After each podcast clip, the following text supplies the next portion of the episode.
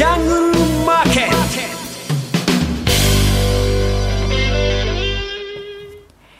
ゴーゴージャングルマーケット。このコーナーは、投資家の英知をすべての人に、投資コンテンツ e コマースを運営するゴゴジャンの提供でお送りします。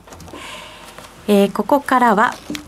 ラジオ日経のおなじみのパーソナリティをゲストにお迎えし、相場の見方を伺っていきます。今日のゲストは荒野博さんです。そして、鎌田記者、聞き手です。お願いします。荒野さん、こんにちは。久しぶりです。はい。あの、お時間いただきまして、誠にありがとうございます。本日もよろしくお願いいたします。はい。はい。えー日本株は今日、えー皆様、あの、ご覧の通り、大きく下げるという展開になりました。はいまず、今の今日の動きを見て、荒野さんはどのように受け止めていらっしゃるか教えてください。えっと、あの、短期のサイクルでいけば、はい。5月27日の金曜日から先週の木曜日まで10日間、あの、ポジティブな動きが続いたんですね。ええええところが、その先週の金曜日に、上値を追うな流れとして、ええ絶対死守しなければいけないいくつかの指標が全部崩れちゃったんですよ。そうなんですか。はい。でそのもう一番単純なことが、ええ5日平均を終値が下回りました。先週の金曜日は422円、えー日経平均が下げたわけですけれども、うん、あのお終値だえっと金曜日の段階で2万8000ちょっとだったんですね。ええでそこを下回りましたと。ええで今日はその5日平均が下向きになりました。その5日平均の傾きと5日平均と終値の株価の位置は5月27日から6月9日まではえ5日平均が上向きでその上に終値があったんです。ええこれは短期的に要するに堅調な相場ですよね。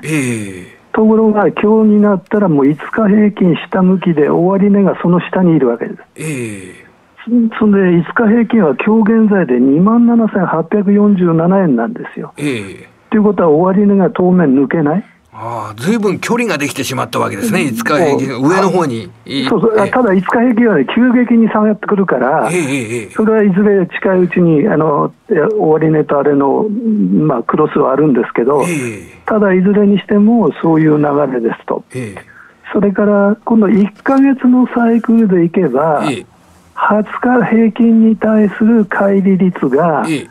えー6月の3日から9日まで5日連続で、えープラス3%以上なんですね。ええ20日平均に対する乖離率がプラス3%以上っていうのは一応高値圏にいる証拠なんですよ。はい。ところが、えー昨日あごめんなさい金曜日に金曜日6月10日、はい。はい、あの乖離率が2.2まで縮まっちゃって、ええなんと今日は終値が20日平均を下回っちゃったんです。20日平均も下回ってしまったんですね。えーで、はい今、乖離率がマイナス0.96ですから、え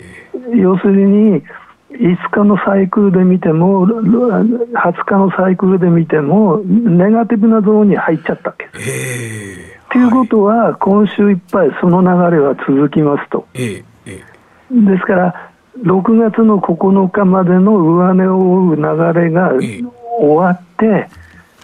先週の金曜日から今度は下値を試す展開になっちゃいましたと。で例えばその、えープライム市場の新高値数、新安値数を見ると、ええええ2週間ずっと新高値のが多かったんですよ。はい。ところが今日見ると、今日新高値24で新安値79なんですよ。ええということは、これも本当は上値追いの条件として重要なんだけども、それも崩れちゃいましたとええいうことになると、先週の木曜日までのマーケットとは全然違いますと、ま、真逆真逆ですという、だええからそれは多分今週1週間ぐらいは覚悟しなきゃいけない。ええ今、あの、荒野さんの紹介していただいたデータを伺って、すごく興味深いなと思ったのはですね、はいよく一般的には、アメリカの CPI が発表されて物価の高い伸びを受けてアメリカ株が金曜日下落、そしてまあ本日大幅下落という、その動きが今、今日の動きを見ると、えー、一般的には言われてるわけですけど、もうすでに消費者物価指数の発表前に、結構データというのはそういったものを読み込んで動いているという面があるってことなんでしょうかね、先週の金曜日の段階で。おっしゃる通りですよ、だからさっき言ったように、5月27日から6月9日まで、アメリカが安くたって、東京はしっかりしてたじゃないですか、えー、それは東京のその、えー、市場環境はそんなに悪くなかった。東京自体の強さが、現れたわけですね、えー、ところところがテクニカルには、金曜日に崩れちゃった、えー、でそこにその CPI と、あの金利の上昇が出てきたもんだから、えーまあ、800円も下げちゃうっていう。えー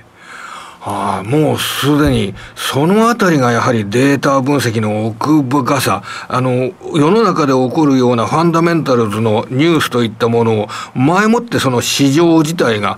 あの、反映するとか予想するとか、そういった力があるってことでしょうかね、マーケットには。まあ、あの、奥深いですから。ええあの何にも分析しないで3万円って言ってる人とは違うんで。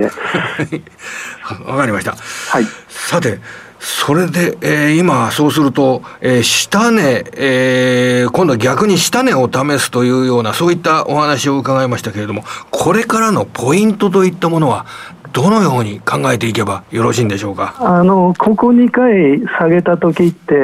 4月の下げと5月の下げなんですけど、はい、20日平均に対する乖離率はマイナス3%台で止まってんですよ。えええところが1月と3月はマイナス7%台なんですね。えだから、まあ、急落したわけですけども、はい、とマイナス3%まで、えー、下げる前提でいけば2万6400円ぐらいなんですよ。ええと、もうあと500円しかないですよね。もう、あの、そんなにびっくりするような位置じゃないってことですね。そうなると、ええ、だから、まあ、起こりうるのかなって、起こりうるのも今週中に起こっちゃうのかなっていう感じですよね。えで、あの冒頭に言ったのと真逆の動きで、今日から5日平均が下向きで、終値が5日平均の下にいるわけですよね。はい。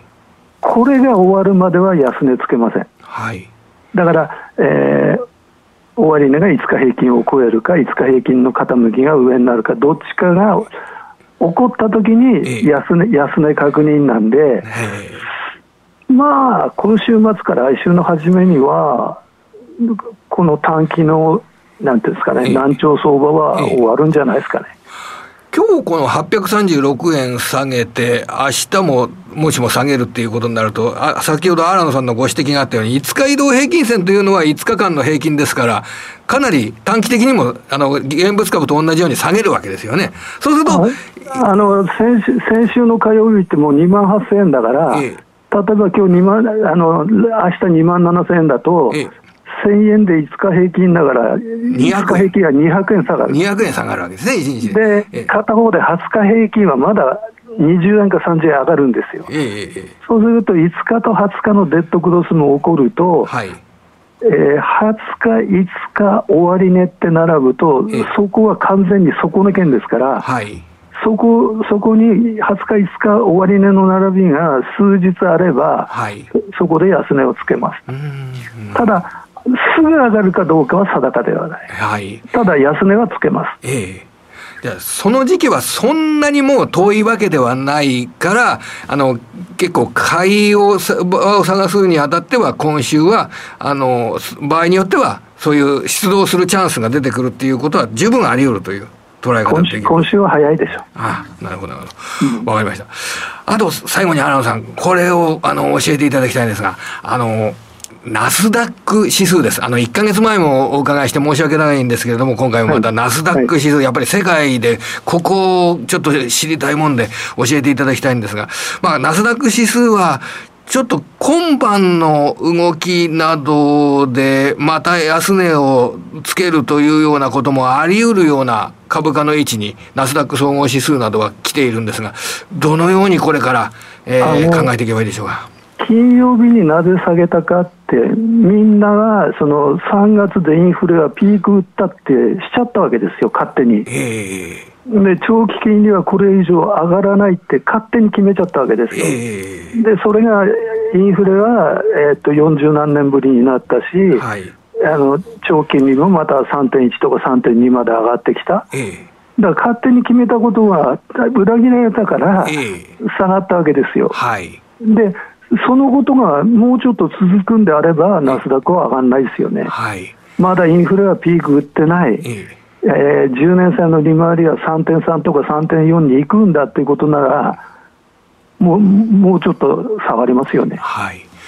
やはりそうすると、ナスダック総合指数などを見るにあたっては、アメリカのインフレ動向、えーここが非常に重要なあのファクターになるっていうことなんでしょうか。そうですね、あのナスダックで一番嫌なのは、日経平均と一緒なんですよ、一緒って意味は、え1年前の水準を今、下回ってるんですよ。えええ1年前の水準を下回ってるっていうのは、1年平均が下向きだってことなんです。ええで、1年平均が下向きで、その下に終値がいたら、ええ上がれようがないじゃないですか。あ抑えられるわけなんですか、一そうそうそう。え5日平均でさえ5日平均が下向きで、え終値が5日平均の下にあったら上がれないんですよえ。えそれが1年だったら